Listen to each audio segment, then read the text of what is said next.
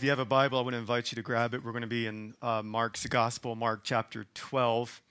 Uh, as you see, we have, we have turned a new chapter, um, but it's not necessarily we've turned a new conversation because what you'll see is that uh, Jesus is yet again kind of on the offense with the religious establishment.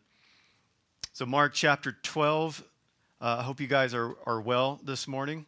Um, you alive? You good? Okay, three of you are. There'll probably be one left by the time I'm done. Um, if you don't own a Bible, we have some paperback copies out in the lobby. Uh, please take one of those. That's our gift uh, to you. Otherwise, the, the scriptures will be on the screen behind me. And he began to speak to them in parables. A man planted a vineyard and put a fence around it and dug a pit for the wine press and built a tower and leased it to tenants and went into another country. When the season came, he sent a servant to the tenants to get from them some of the fruit of the vineyard. And they took him and beat him and sent away empty handed. Again, he sent to them another servant, and they struck him on the head and treated him shamefully. And he sent another, and they killed him. And so with many others.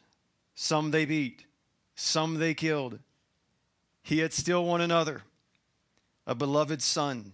Finally, he sent to them, saying, They will respect my son. But those tenants said to one another, This is the heir. Come, let us kill him, and the inheritance will be ours. And they took him and killed him and threw him out in the vineyard. What will the owner of the vineyard do? Jesus asked. He will come and destroy the tenants and give the vineyard to others. Have you not read this scripture? From Psalm says, The stone that the builders rejected has become the cornerstone. This was the Lord's doing, and it is marvelous in our eyes. And they were seeking to arrest him, but feared the people, for they perceived that he had told the parable against him. So they left him and went away. Now, that was a lot of killing and stoning and rated R imagery. And with that, let us pray and ask God to help us. Father, again, we come to you seeking that you would open our eyes Give us hearts to receive. Transform our minds this morning, but most importantly, transform our hearts. That we would leave this room and say, as the scripture says, Look what the Lord is doing. It is marvelous in our eyes. And we pray that you would be mighty to save. In Christ's name we pray. Amen. Now, there is one phrase uh, in this that is kind of the key to this whole parable uh, in our understanding of what is happening here. One phrase at the end of the reading that we had, and it's in verse 12, and I think uh, for us it, it will help us apply this particular parable uh, for us today in you know 2023, some 2,000 years after Christ speaks these words. And that phrase to which I'm referring to, it's found there towards the end. For they re- perceived that he had told the parable against them. Now, here's the question that we've got to make sure we're all in the same framework. Who is the them? That's the question. And if you remember, Jesus is, is addressing them at the end of last week, right? At the end of chapter 11 the, the them then is the religious establishment. It is the religious overlords of the Jewish people. It is the, the Sadducees, the Pharisees, as we notice in chapter 11, verse 18. And the chief priest and the scribes heard and were seeking a way to destroy him, for they feared him because all the crowd was astonished of his teaching. And so Jesus is giving an indictment on them and the them is this religious leaders, is this religious establishment. Now you got to understand what's happening here because as we know, this is uh, tucked in the middle of Passion Week, right? Passion, Holy Week, right? This is likely on the Wednesday, so this is likely on the day before he is in the upper room with his disciples. So he's so so Jesus had come into Jerusalem with an incredible self-confidence. He's got this kind of understanding because if you remember, we saw how Jesus arrived in Jerusalem. He arrived on the donkey, and the people began to sing his praises Hosanna in the highest. And, and so you got to understand for them, the religious leaders, they're a little ticked off at this. Well, why didn't we get this type of entry? Why didn't we get this type of procession? And so this is kind of all making sense now. Jesus has come through the temple and he's receiving the benefits of the praise of the people. And after this, Jesus curses a fig tree, and that's going to be important in just a moment. Jesus goes through the temple. He looks around in the temple and he's not really uh, happy about what's going on. And he takes a whip and he turns tables and he gets a little bit irritated at what's happening. And, and, and, and the people here they, they, are, they, they, are, they are interested in, in, in one sense, but in the other sense, they're not really happy with this character. They're not happy with the procession that's taken place for Jesus. And so they think they're going to trap Jesus in a corner, question him in his authority. And this is, again, all about the question of authority. And they go to Jesus with those, that question last week. You remember that? They're, they're talking about on whose authority do you come? Why do you say you got this authority? And Jesus basically pits them in a corner to where they either have to answer the question with an affirmation of his deity and him being the Messiah, or you know or they, they, or they, because they run the risk of if they don't go with what the crowd is saying then the crowd will turn against them. And so think about this if i can just recap for just a moment. If the religious leaders and, and they see it they know it right? They're, they're not they, they've caught on to who jesus is. But if they communicate and if they say with their mouths okay so you are the lord you are the messiah uh, uh realize what they have to do. So, in that moment, they have to lay aside their authority and say, then, then we have no authority because to you belongs all the authority. And if they do that, then what are the consequences to it? Well, Friday never comes. What was Friday? The crucifixion of Christ. And so they are still bent in, you know, them having this authority and and and and who do you think you are? And so and and, and they understand, they realize who they are in the presence of, and, and they're just like, well, we don't know whose authority, we we don't know who this Messiah is, and they're lying in Jesus' face. And so Jesus then turns to them again with this parable about those tenants in a vineyard.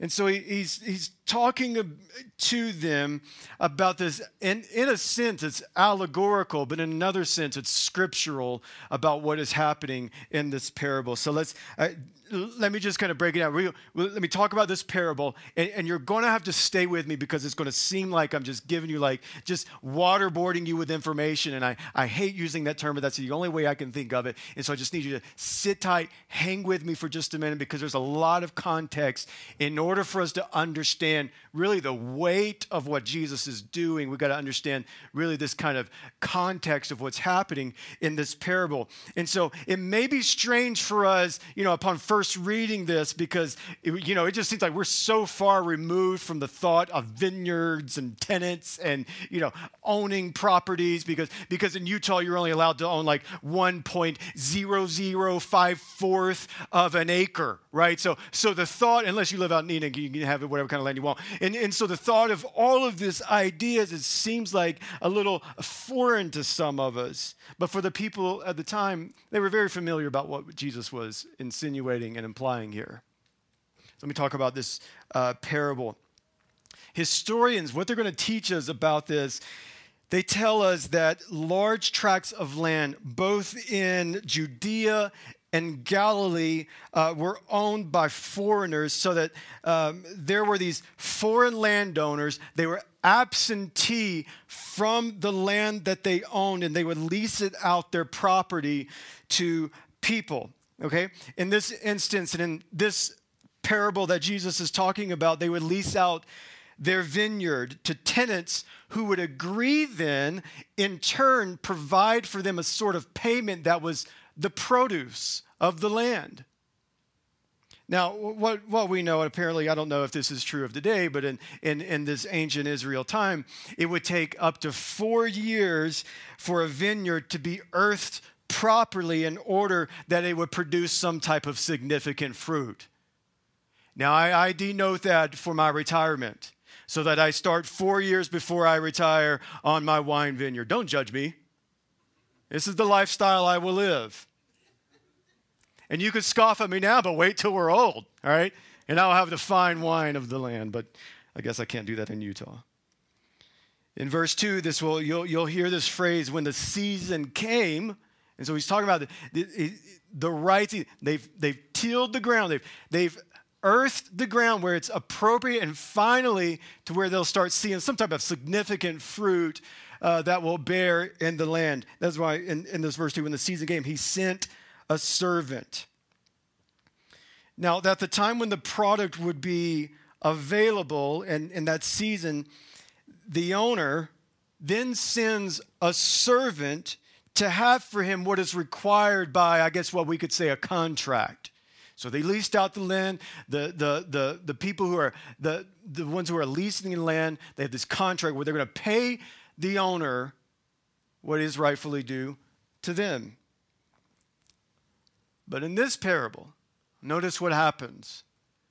The owner sends out, uh, the owner sends out the, the, the people who are going to gather what is rightfully theirs. And what, the, what happens? It seems like a scene out of a Netflix movie. Well, they, they see the Joker coming to take what is rightfully his and they beat him.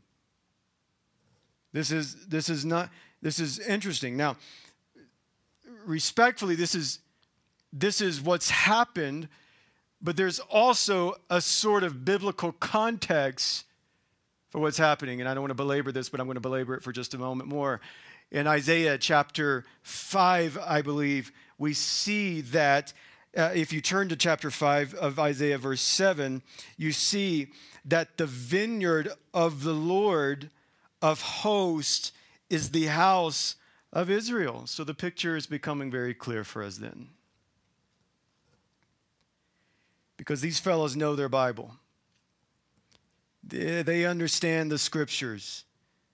They're able to realize very quickly what Jesus is doing here, that he's not just telling a story, he's indicting them and he, he's, he's ushering in some type of indictment on their souls to where they have had enough time to understand who he is. And since, not in a failure to see him for who he is, but in rebellion for them to see him for who he is, their time has come to an end. He knows that they're opposed to him. Jesus smells blood and murder in the air. He knows what is right before him in just a couple of days from Wednesday. And he knows the hearts of these cowards. And so he tells this story, and he's looking at these people in their faces. And so it's obvious for us, is becoming obvious to them. And then what about the servants? In this parable, depict the way in which God's prophets were opposed and how they were ill treated. In verse 5, you see, and he sent another, and they killed him. And then notice the phrase, and so with many others. So with many others, some they beat, some they killed. And so he, he's saying to these fellows, listen, you know the history of Israel. You know what has happened. That God throughout time has sent prophets as a sort of warning to you in all that the people of God have done, have rejected the message of God. And what have they done to the people of God who have brought the message of God? Well, they've beat them. They, they've, they've revolted against them. And, and here we have this interesting complexity to the story. And then the, com- the climax of this parable comes when you notice there, then the tenants said to one another, There is the heir. This is the heir. Come, let us kill him, and the inheritance will be ours. We notice that phrase. He says, He still had one more. He still had one more in the pocket that he was going to send out. It was the beloved son a beloved son. Where have we heard this image or this, this same language of beloved son? Well, you remember when Jesus was baptized, the Spirit of God descended, and the voice of God said, Behold, my beloved son, in whom I'm well pleased. And if you know on another occasion when there's happened, when, when the transfiguration is taking place, the voice of the Lord comes out yet again and he says, My beloved son, listen to what he says. And so this language would not uh, be, be kind of, uh, they would understand what's happening here. Again, he's using this same language that's been used in this parable. And I can't imagine how uncomfortable it was for these religious leaders to be in this kind of back in the corner and Jesus addressing them and basically indicting them and basically telling them, Your time has come to an end. Could you imagine just being that guy? And it's with that understanding of the parable we can go in just a little bit further with this. And so let me let me show you this main point of this parable, and then I've got a little bit of application work to do that that I think would be uh, wise upon our ears to listen to. Look at verse number nine. Jesus says, "What will the owner of the vineyard do?" that's the question. That's the big point that Jesus is drawing out in this parable. What is the owner of the vineyard going to do about all you jokers who have been rejecting, killing, beating, murdering? What, what, what, what do you expect the owner to do? What is the owner going to do? And he says, I'll tell you what the owner of the vineyard is going to do. He will come and he will destroy the tenants, and he will give the vineyard to someone else. Now, I don't know which is worse. I've got an assumption that I'll unleash. There's an indictment there. It says, I'm going to destroy. I'm going to destroy the tenants. Now, remember context about chapter 11 through end of 13 is set within the framework of the temple being destroyed. So, if I were to categorize chapter 11 through the end of 13, it's all about the judgment of God. And so Jesus is yet again giving the listener, the one who would have ears, a little bit of insight on what he's about to do to the religious establishment of the day, that he's about to destroy them. But I don't think that's the worst part. What is the worst part for these religious leaders? That he's going to give the vineyard to someone else. Now, just think about that for just a second. Because what does that imply? That that implies that the promise of the Messiah is not just for one people group, but the vineyard of the Lord. The vineyard of the kingdom of God will be given out to anyone who would believe. Now, do you see the promise and do you see the hope in this? Now, this is more just about a parable where Jesus goes in like ninja mode and just takes these jokers out, right? He says, I'm going on offense and I'll take every single one of you out. But there is a broader message here that is implying to us a couple of things. One is, can it ever be too late for someone to receive Christ? And then, another sense, that anyone can receive Christ. because the vineyard doesn't belong to one people, the vineyard belongs to anyone who would come to Christ. And that is the framework of this parable that Christ gives to these people. Seems like it's making a bit of a sense now. Now, what does all this mean if I were to just kind of speed this up just for a moment? This, this means that, that what God is doing is He is unfolding the story of redemption for everyone who would come to Him and believe in Jesus the Messiah, in Jesus as God. But for those who reject Him, there's a time for you that there will not be another chance for you to see Christ for who he really is. Now, if you noticed here in, in, in what's, what um, Jesus is referencing, he's referencing the psalm. Someone else references this also, and his name is Peter. And we read this earlier between Song and 2, 2 and 3. And we read from chapter, uh, 1 Peter chapter 2, where he's talking about the stum- this is a stone of stumbling, this is a rock of offense. Peter's writing to believers who are scattered around the world in his day, both from a Jewish and Gentile perspective. And he talks about the stone that the builders reject as become the stumbling block because they're offended by Jesus. Who is the stumbling block? Jesus. Who, if I, if I may, who, who in culture is always the one offending? Jesus. Buddha don't offend nobody, do we? Come on, does he? No, he don't offend nobody. But Muhammad does not offend anyone.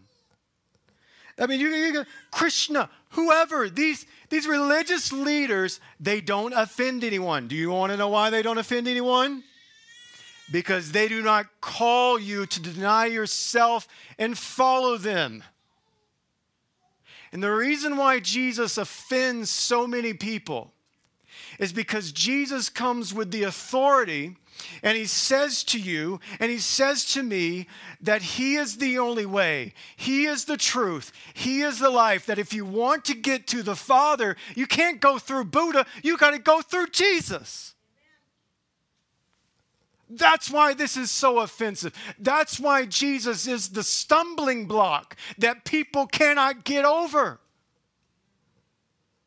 Because he says he is the way, the truth, and the life, because he says that he is the resurrection, and that he is the only one that can open our blinded eyes and, and call to our dead selves, because he is the incarnate God, because he, at his name, every knee will bow and every tongue confess that Jesus Christ is Lord. That's why he is the stumbling block, because that offends our culture in saying and suggesting that there's only one way to heaven. And it ain't about being good. And it ain't about your path and your path and this truth and that truth. And for these and for this religious establishment, they just couldn't take it, could they?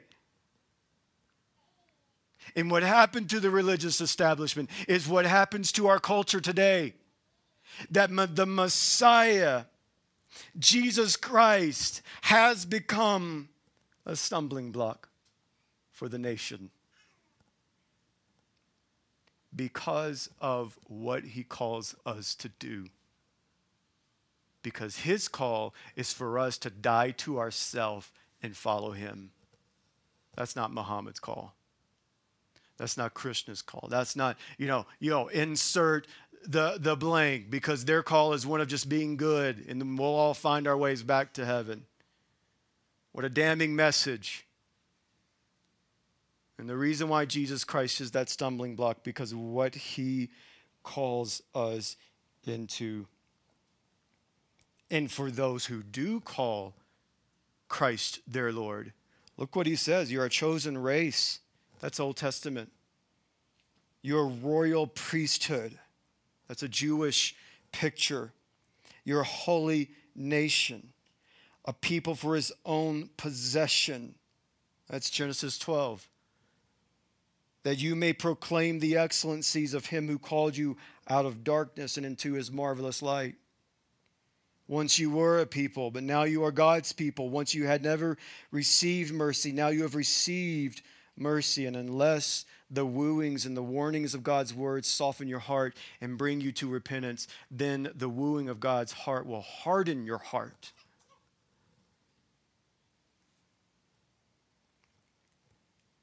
So, what he's saying is, I've rejected those who stumble over Jesus. What he's not saying is that he's rejected the Jews. What he's saying is, I've just rejected those who stumble over Jesus.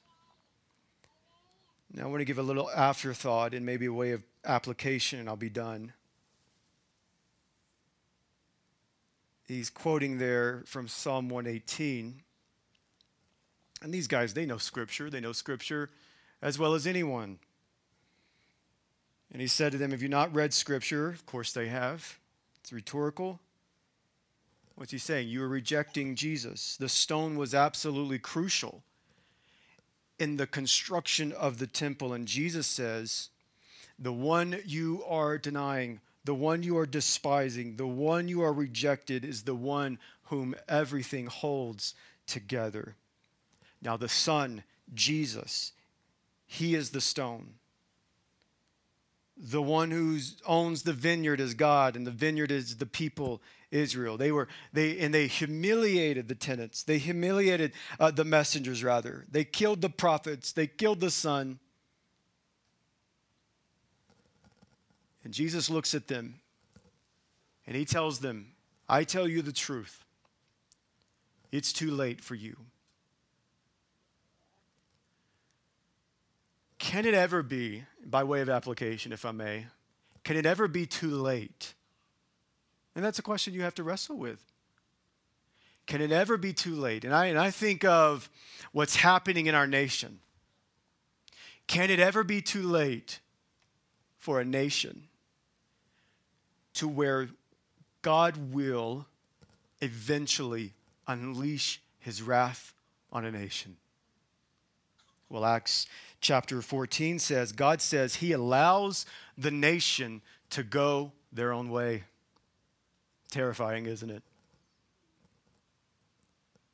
And here's the most terrifying part about it that I believe we're in.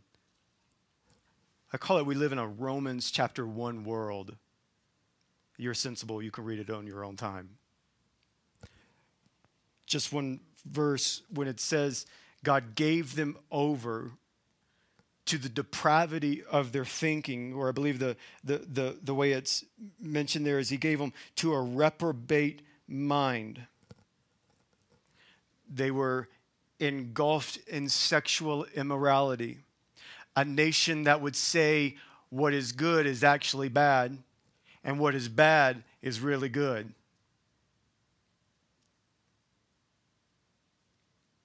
Jesus is unleashing judgment upon the nation of Israel because of their rejection of who he is.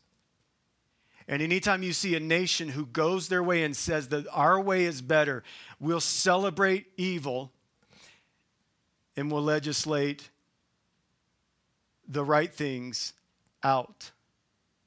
Then you know that a nation is about to be under the wrath of God. So Jesus gives us two options here. And he says to them, you know, you, you've, you've rejected, in your heart, you've rejected, and out of your rejection is a hardened heart. But there's a way out. But for those who do not reject, they're a chosen people, a royal priesthood, that the vineyards will also be given to them. Now, what do we do, right? in a, in a, in a culture, in a nation that celebrates evil, in a nation that turns unrighteous laws into legislative matters in acts. What do you do? Is that what we're seeing? Well, I'll tell you that's what we're seeing. And you see it in the guise of gender affirming care legislation where we, in other words, you know, it's, we want to make it sound really nice and pretty. But what it is is the physical castration of little children. And we want to also make abortion look good. And so, so they were losing the argument with, you know, the abortion argument. Now all of a sudden it's no longer called abortion. What is it called? Reproductive health care. Which is the presupposition that the baby inside the belly growing is a disease, is a virus. And so what we'll do is, is we'll provide a pill that they've been providing, mifepristone, which will kill the baby. In which our judges were too coward to act on this past week. That would have stopped the pill from murdering more people. And in fact, if I, I have to live in the news cycle, y'all pray for me, I probably need therapy if you if you watch the news closely, the UN came out with sort of a decree and a recommendation to nations that would delegalize, decriminalize children who have sex with adults. Let me ask you a question.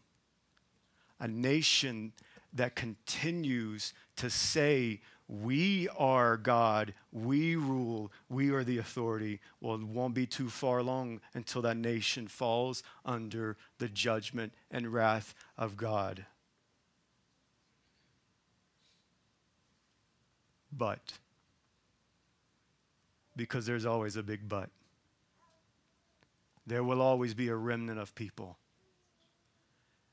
But that remnant of people cannot be cowards that remnant of people cannot allow this evil and this wickedness to infiltrate their theology because what's been happening is we get more theology out of the White House and, and out of legislative halls. And so we're just like, okay, we'll just buy into that because they're saying it.